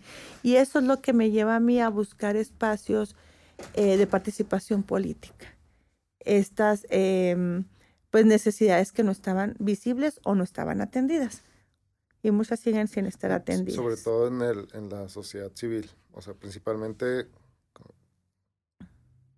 con la regularización ¿no? del trabajo, más bien. Estaría... Sí, pero fíjate que en ese momento que yo empiezo, o sea, la sociedad civil en esos momentos todavía era el espacio donde sí se daban esas cosas porque no había cómo, ¿sí? Pero en gobierno es inaceptable, ¿sí? Sí, porque hay toda una... Una al, aldamiaje y aparte te dicen, o sea, gobierno es el que tiene que garantizar tus derechos y es el primero que los viola, pues no, o sea, no, pues sí. Entonces desde ahí empieza mi, mi, mi cosquilleo de decir, o sea, hay que alzar la voz, o sea, si no saben, o sea, a veces en mi inocencia, ¿no? Es por no saben, no saben, o sea, hay que decirles, ¿sí? Y entonces ya empezamos a abrir varios espacios y, empiezo a, me llega la oportunidad de entrarle a una convocatoria para ser consejera del Instituto Nacional de las Mujeres. La verdad, yo iba con ese único tema, o sea, con las necesidades de quienes atendemos eh, violencia. Y fue una de las grandes experiencias que me cambió mi visión global, mi, me, ha enriquecido mucho, seis años que duré en el consejo, eh, un año lo presidí, em, fui consejera, eh, no, se me fue el nombre, o sea, siempre estuve, los seis años estuve siendo parte de, de, de la Junta de Gobierno que, que, que liderea el Instituto Nacional de las ¿Cuántas consejeras eh, está, son? Son 32. Bueno, o sea, una por la ley dice, no, la ley dice que entre 20 y 35, algo así. O sea, cuando nosotros entramos eh, en, este, en el 2012 al consejo, eran, o sea, sí, podían ser entre, entre 10 y 15 en cada consejo, más o menos. Entonces, este, y había, o sea, del DF, o sea, era DF todavía, había 10, 12. Sí. Y las demás repartidas, Chihuahua, nosotras íbamos dos de Chihuahua. Había estados que tenían dos, había estados que no había. Sí. Cuando una de las reformas que nosotras hicimos fue, fue cuando nosotras salimos, nosotras seleccionamos a una de cada estado. Sí. Y aún, y cuando a lo mejor muchas de la Ciudad de México tenían perfiles mucho más altos y más involucradas que una de Chiapas o una de Coahuila o una de Durango, ¿sí? Por los trabajos territoriales, le dimos prioridad al hecho de que fueran representaciones de los estados. Sí, donde no había, ¿no? Sí, entonces hicimos toda una estrategia para evaluar las capacidades y para, obviamente que sí, que trajeran género o, o, por lo menos que hubieran trabajado para mujeres en sus comunidades, ¿no? Entonces, fue, un, fue una experiencia muy, muy padre. Ahí tuve la oportunidad de ir como la delegación mexicana a participar en la ONU en, en este, en, en, el espacio que se da en marzo, en, en el programa, ay, se me fue, de, de jurídico de las mujeres, ¿sí? Donde, donde se presenta, cada, cada país presenta lo que hace respecto a la igualdad de género. Sí.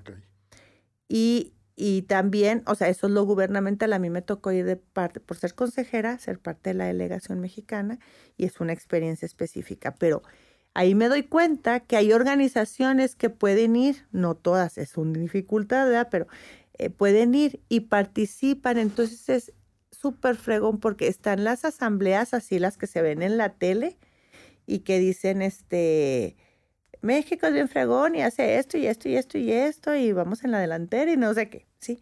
Pero hay organizaciones civiles de México que al mismo tiempo, simultáneamente, están en varias, varias reuniones, o sea, digo así redondo porque está la ONU, lo de la Asamblea General, y es redonda.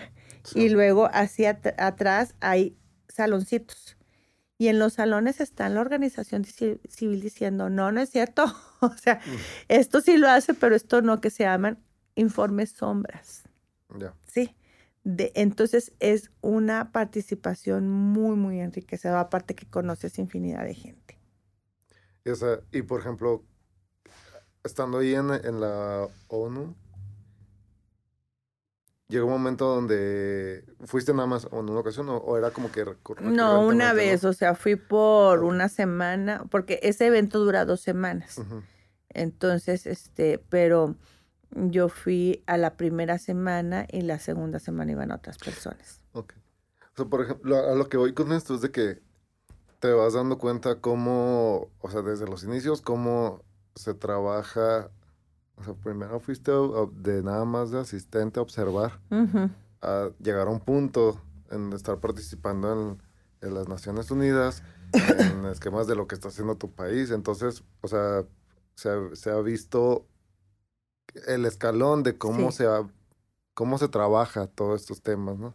A tal punto de que ya estás involucrada en, en todas estas circunstancias, pero con un bagaje de, yo te explico, de pe Sí, porque mira, si bien no tenía el nivel, o sea, la titularidad para hablar, ¿verdad? Pero, por ejemplo, el, el informe que México llevaba esa vez, este, yo fui en el 2015 a, a, presentar a la ONU, nosotras como consejeras del Instituto Nacional de las Mujeres revisamos ese informe antes de que lo llevaran. Entonces estábamos dentro del informe, aunque, o sea, en la ONU te dan tres minutos y le, se lo dan a la presidenta del, del Mujeres y otras a la, a las Relaciones Exteriores y a una diputada. O sea, son momentos muy, muy mínimos, ¿verdad? pero son trabajos. sí, o sea, hay mesas alternas. sí, pero así en foro son minutos. minutos. Pero también, por ejemplo, en estos seis años tuve la oportunidad de participar en informes de, o sea, de, de la Comisión Belendo Pará para eliminar todas las, formas de violencia contra las mujeres, de la CEDAW, de la plataforma de Beijing, que son los tres normativas internacionales que rigen el cómo se previene, atiende, sanciona y erradica la violencia contra las mujeres a nivel mundial. Sí. Este eh, también tuvimos oportunidad de, darle, darle como apoyar a las asociaciones civiles que han solicitado alertas de violencia de género contra las mujeres en el país para que se pudieran juntar e ir viendo sus, sus demandas y haciéndonos fuertes entre nosotras. Chihuahua ya la tiene, pero es de los últimos estados que la tiene. Esto empieza su auge en el 2014, 2015, ¿no? Entonces sí tuvimos esta oportunidad, oportunidad de, de, conocer a grandes mujeres que han sido asesoras de la ONU. Por ejemplo, una, una mujer que yo admiro muchísimo es Evangelina García Prince. Ella fue, ya murió, venezolana, era asesora de la ONU y ella tiene un libro que lo pueden buscar en Google, es, que ella habla específicamente del principio de igualdad, del concepto de igualdad, lo, lo deshace, ¿sí? Este, para, para ver todos los elementos. Y ella era una gran enamorada de México, por tanto, ella hacía análisis de la política pública en México, de la alerta de género, de cómo, cómo se organiza cómo se, se empalman, o sea, no se empalman, sino se homologan la política internacional con la nacional, con la local, los programas, ¿sí? Y ahí es donde te entra la onda de que todas las personas deberíamos de saber sobre nuestro Plan Nacional de Desarrollo. O sea, si a mí me contratan para ser secretaria de, de desarrollo humano, sí, pues, o sea, obviamente que hay, nivel, hay niveles de profundidad, pero debería de saber qué se hace ahí. O sea, de qué soy secretaria. Sí. Entonces, no solamente es para personas que estamos acá en mesas interinstitucionales y ese rollo, sino que cada persona, o sea, imagínense si la población tuviera este conocimiento, sería mucho más fácil exigir nuestros derechos.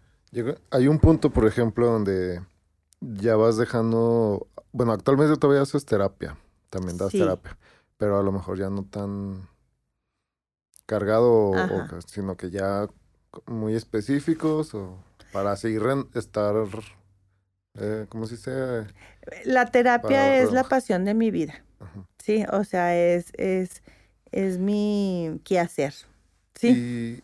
pero ya tu trabajo ya se vuelve un poco más este de relaciones, de representación, de estar en, en la parte institucional en mesas de trabajo, en cómo se, en estar en la estructura para pues bajarlo a un, a un esquema, ¿no? Con personal. Sí.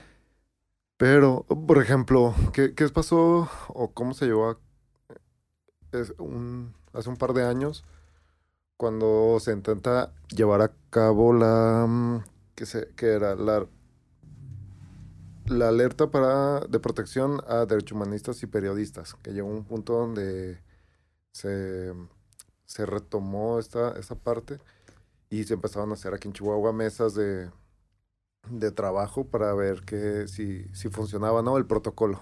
Fíjate que ahí, eh, pues estas situaciones varían con, la, con las administraciones y con quienes están eh, liderando estos movimientos. Yo, yo tengo entendido que la alerta sigue, o sea, Chihuahua tiene dos alertas ahorita declaradas, una para periodistas y eh, defensores de derechos humanos y la otra eh, en contra de la, o sea, por la violencia de género contra todas las niñas y mujeres de, de los cinco municipios, ¿no? Me acuerdo que tú nos acompañaste a una de las mesas estas de, de, de, de la alerta de, de periodistas pero nosotros, o sea, llegó un momento en que ya no supimos qué pasó, ya no fuimos requeridas, ¿sí me explico? O sea, como que se van haciendo los círculos de muchas veces por especialidad, otras veces por compadrazgo, ¿verdad? Entonces eh, llega un momento en que nosotros quedamos fuera de ello, pero yo, yo tengo entendido que hasta el día de hoy está alertado el estado de Chihuahua por eso y que ha habido defensoras de derechos humanos defensores y defensores y periodistas del Estado que hoy cuentan con los mecanismos y las y los mecanismos de protección que que se desarrollaron a través de esta alerta. Sí. voy con esta con esta pregunta y retomando este tema porque de alguna forma no, no, pues no conozco la estadística tal cual, pero Chihuahua es un foco rojo en ciertas cosas, ¿no?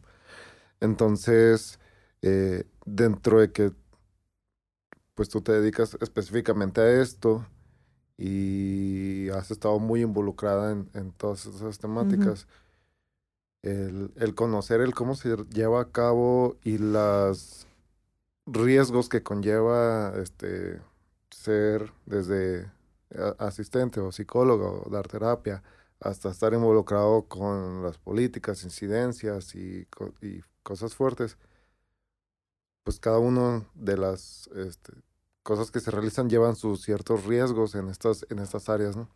Entonces, por ejemplo, en tu caso, eh, ¿qué, represent ha representado también eh, esta mm, pasión por querer estar eh, atendiendo y ayudando y a, cambiar, la, erradicar las violencias más bien, sería lo mejor dicho?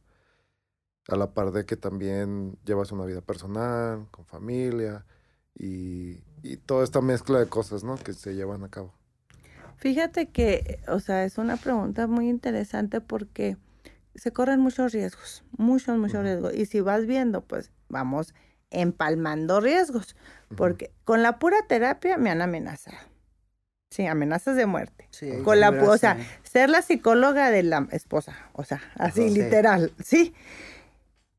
Me han amenazado de muerte por teléfono, por mensaje, pero nunca se me ha asomado alguien y, y nunca me he dado cuenta que me anden siguiendo. ¿Sí me explico? O sea, no se me han presentado. Bueno, este, pero y luego, cuando eres figura pública, cuando ya, aparte viene el feminismo, cuando vas trabajando, o sea, ah, eso les iba a decir, cuando después, eh, primero me, me, activo, o sea, como activista, y cuando Alma Calma ya tiene unos años, yo decido, o sea, ya, o sea, yo ya me asumía feminista, pero yo, como cuando, ¿qué será? Como en el 2014, yo ya decido que todo lo que haga va a llevar, o sea, y que ya no, yo voy a salir del closet en ese sentido, ¿sí? Dije, pues con las consecuencias que, que traiga, ¿no? Y claro, me encerraron muchas puertas, ¿sí? Puertas desde personales, sociales, familiares, hasta de trabajo, de, de negociaciones, de gobierno, de vinculaciones, ¿sí? Pero gané otras. Eh, también el hecho de, de participar en mesas interinstitucionales, eh, donde vas a decir tu opinión sobre tu expertise, pues no le va a caer muy bien. Sobre tu expertise, sobre los casos que te llegan, porque a la sociedad civil le llegan regularmente a las que nos especializamos los casos donde ya toparon con gobierno y hay una violencia institucional. Entonces nosotros vamos a ir a hablar, a lo mejor son poquitos los casos que atendemos, pero son los que nos rebotaron de cosas que hicieron. O sea, no nomás lo que pasaron de violencia, sino lo que hizo mal el gobierno.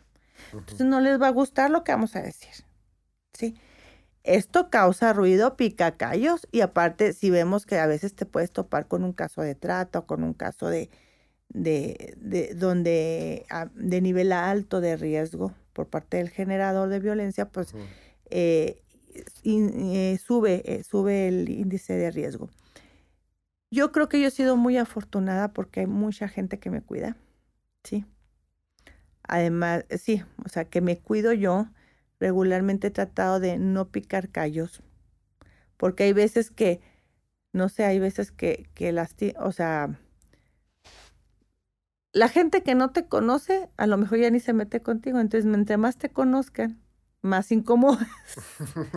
sí. Entonces, mi política es por precisa, o sea, yo, yo estoy fuera de gobierno. Sí, somos, soy sociedad civil. Sí soy activista, soy feminista, soy de colectiva, ¿sí? Y soy académica. Mi participación con la institución es con esta institución laica y democrática. Ese es mi compromiso. Gobierna quien gobierne. O sea, yo, yo quiero hacer puentes para recordarles, picarles la cresta y, y apoyarles si abren las puertas y quieren trabajar en este sentido. ¿sí? Me han cerrado muchas puertas, pero otras este, se han abierto. O a veces unas que estuvieron cerradas después con el tiempo se abren, ¿sí? Y también conllevan riesgos de muchos niveles. Hay veces que el hablar puede ser que no te den un financiamiento. ¿sí? El ser congruente cuesta y cuesta mucho. Entonces, creo que es lo que, lo que yo he tratado de ser. Todas las personas nos, nos resbalamos, ¿no? Pero... Me imagino sobre, sobre todo el hecho de ser, este, ya estar en la parte pública, ¿no? Y no sé si, no sé si te llegó a pasar o ha pasado que, por ejemplo, llegas a negociaciones y todo y lo que mencionas, ¿no? Que a veces hablar, o sea, es como que te, como si, digamos, quien vaya a poner el programa, el presupuesto, quien abrir las puertas, te requiere y te necesita ahí para representar o para llenar una cuota de... Pero en realidad no le interesa y simplemente, este... Simula. Simula, ¿no? La simulación, ándale, es lo que iba, ¿no? Entonces llega un momento donde cómo, estar manejando y el estira y afloja entre la simulación incongruente y no y la... Sí, el este caminar feminista, este caminar por la igualdad entre hombres y mujeres, eh, del activismo, es siempre ir contracorriente. La verdad yo creo que soy yo muy positiva y yo siempre voy con buena cara y, o sea, digo, no, ya lo tengo, ¿no? Este, yo voy a, a ver cada vez que inicia, aunque se oiga inocente, cada vez que inicia una administración, yo, yo, este, yo quiero pensar que va a haber formas de, de puentear, de, de, hacer cosas juntos, de, de, de, sembrar esta semillita de lo importante que es la perspectiva de género para la igualdad, que no es cosa de mujeres, que es cosa de toda la sociedad, ¿sí? Y que eh, esa parte de, del credo que tú... Eh, confieres, ¿no? O sea, de, la religión que tú tengas, ¿no? Entonces, creo yo, mi intención es que haya un trato digno para todas las personas, así de básico, ¿sí? Por lo tanto, yo siempre trato de poner de mi parte eh, mi apertura con quien quiera trabajar. Claro que me ha pasado un chorro de veces. ¿Y qué hago cuando me doy cuenta que están simulando? Me bajo. Sí. O sea, dejo de ir. Sí. Dejo de aportar. Sí. Este, en ocasiones lo he dicho. Pero, pero la cuestión es que sí necesitamos como darnos cuenta que esta situación de la violencia es tan amplia que necesitamos de todos y de cada una de las personas que eh, de la comunidad se involucre desde su espacio, o sea, desde su espacio para, para evitar este tipo de simulaciones, ¿no? Este, las personas no somos tontas.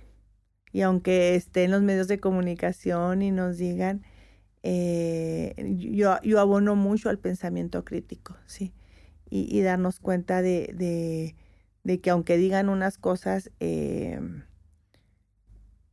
pues que cada quien tome las decisiones que le casca, ¿no? O sea, y en cuanto a esta situación de, de, mm, ay, se me fue el avión ya. Te iba a contestar algo que habías dicho antes, pero ya se me fue. De la simulación. No, de antes, antes de la simulación. No, se me fue ahorita. la cuestión de, de, los riesgos. Sí, de los riesgos, sí. Este, fíjate que muchas veces yo sí he tenido eh, cuestiones de en qué ando metiendo a mi hija o a mi hijo, ¿no? O, o qué, qué implicaría para ellas o ellos. Por ejemplo, yo me acuerdo cuando mi mamá vivía, yo no le decía en lo que andaba porque de por sí, o sea, muy aprensiva, sí. Y, y, siempre he tenido, le digo, personas que me cuidan, que, que saben en lo que ando, eh, desde amistades, de mi, mi hermano ha sido, mi hermano, sé que muchas cosas no las entiende pero me apoya. ¿Sí me explico? Este siempre ha sido mi mano derecha, o sea, hemos sido cómplices de vida y, y realmente, o sea, por otro lado tengo a Yamile, o sea, que una relación muy entrañable, muy, muy complementaria, eh, pero que remamos juntas, remamos juntas también amistades, amistades muy queridas de muchos años, familiares, que muchas veces me dicen, pero ¿por qué rayan? o sea, o, ¿por qué feminista? Pero de todas maneras saben lo que ando haciendo y me apoyan, ¿sí?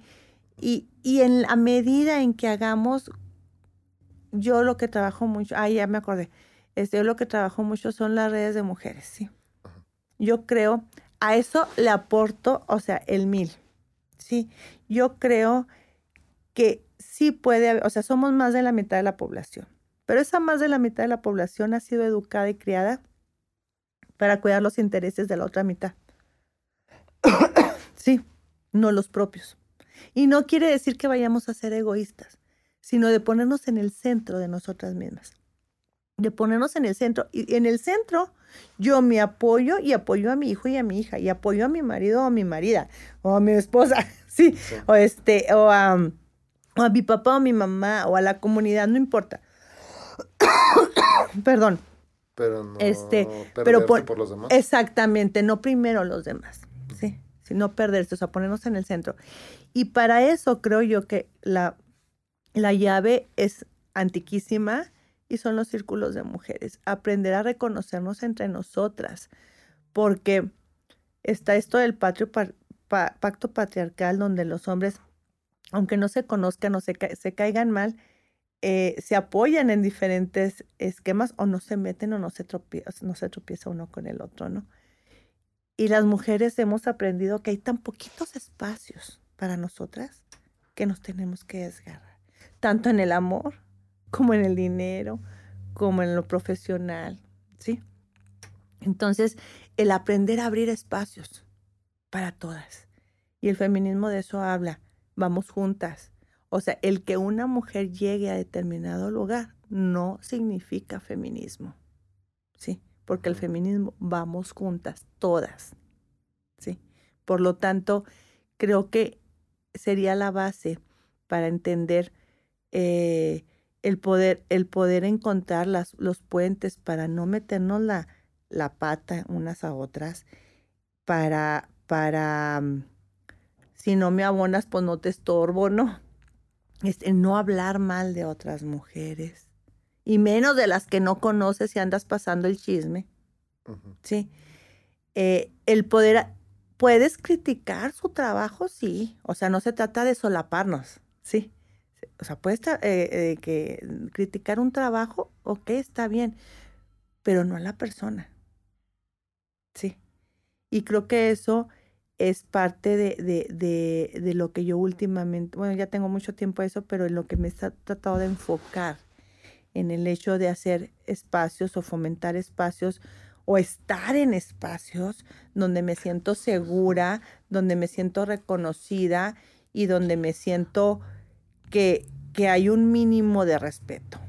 Que yo creo que, por ejemplo, en esa parte como activista y de las redes, si no me equivoco, pues fue, es parte o el resultado de que se haya formado la escuela de formación, sí se llama así, la escuela de formación feminista Chihuahua. Chihuahua, sí, ¿verdad? Exactamente. Que son, ya llevan cinco, sí, cinco generaciones. sí, en unos días se gradúa la quinta generación, ya vamos por la sexta.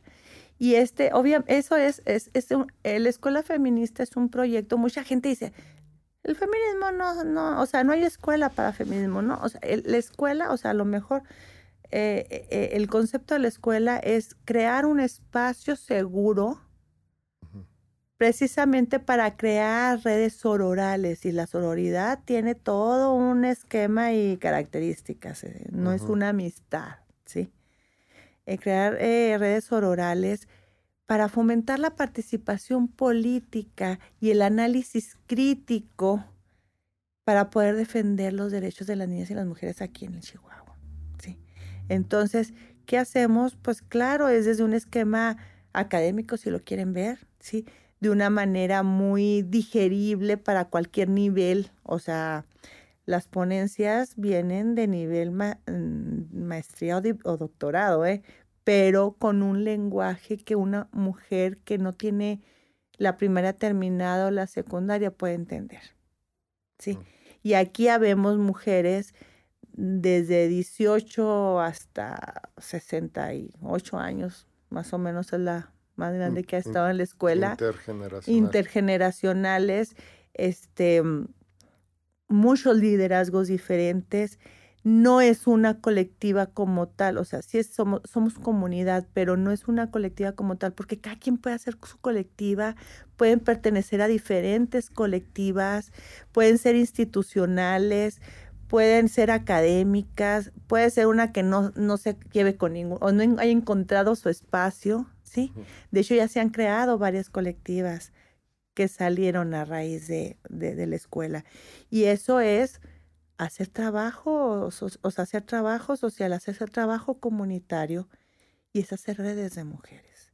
O sea, lo que nosotras queremos es que las mujeres que están interesadas en este análisis crítico feminista tengan la oportunidad de un espacio que yo no tuve, ¿sí? Un espacio en el que, que haya gente que, que, nos comparta, porque también vienen ponentes bien chingonas. bien, bien buenas, pero aparte, este, lo que enriquece mucho es la relación entre nosotras, o sea, que la que, la que vive en, en, un pueblito te diga, eh, bueno, por ejemplo, ahorita tenemos unas compañeras de, de Mérida, o sea, regularmente son de Chihuahua y, o sea, primero de la ciudad, se amplió un poquito a, del estado y tenemos un intercambio de cinco chicas que vienen de la escuela, eh, de la escuela peninsular feminista. Entonces, una, una de Mérida y una, ay, no, la otra es, la otra es Maya, pero no me acuerdo, de Yucatán, pero no me acuerdo del lugar. Entonces, eh, es bien rico identificar que si bien vivimos las mismas violencias, pero se territorializa de manera diferente. Mm. ¿sí? Entonces es una experiencia muy, muy bonita y esperemos que muchos años más sigan dando. Mm, vale. Bueno, pues entonces eh, yo creo que, con esto podríamos darle cierre al podcast porque ya recorriendo, recorriendo un poquito, no, y que la gente lo va a escuchar. O sea, yo pienso que hay, hay bastante personas que tal vez no conocen te conocen de un de cierto año para acá, ¿no? Entonces, a lo mejor, a, lo que voy con esto de la escuela feminista es que lo mencionaste tú, ¿no? A lo mejor y puede ser que lo que a ti te costó años de, de, de buscarle, buscarle, buscarle, ahora tú lo traes y, y abierto y disponible para cualquiera, ¿no? Sí, y, puede haber muchos espacios, o sea, la escuela no está peleada con ningún espacio, ¿sí? Y mucho menos con ningún espacio feminista, ¿no? O sea, todos son válidos y, a y todos los necesitamos para ir avanzando. La cuestión es que, este, pues la idea de, de, de contar con un espacio que, que nos permita identificar, o sea, tener información, irnos eh, codeando, o sea, irnos como afinando en el sentido de, mm, de sustentar, porque las chavas que entran ya traen, o sea, eh, en sus venas, o sea, traen el, la necesidad de justicia, eh, ya identifican la, las, las desigualdades, o sea, por algo llegan, no llegan en blanco, ¿sí? la cuestión es que entre más nos vayamos sintiendo empoderadas y tengamos más herramientas para poder no justificar, sino respaldar lo que estamos diciendo, pues es mucho más fácil.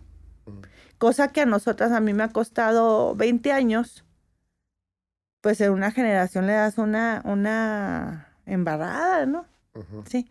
Entonces creo yo que, que el siempre el conocer, el conocer a personas diferentes con conocimiento diferente, este siempre te va a abrir los panoramas. Y no necesariamente tienes que estar de acuerdo con, todas o cada una de las ponentes que, que, que, esté participando, ¿sí?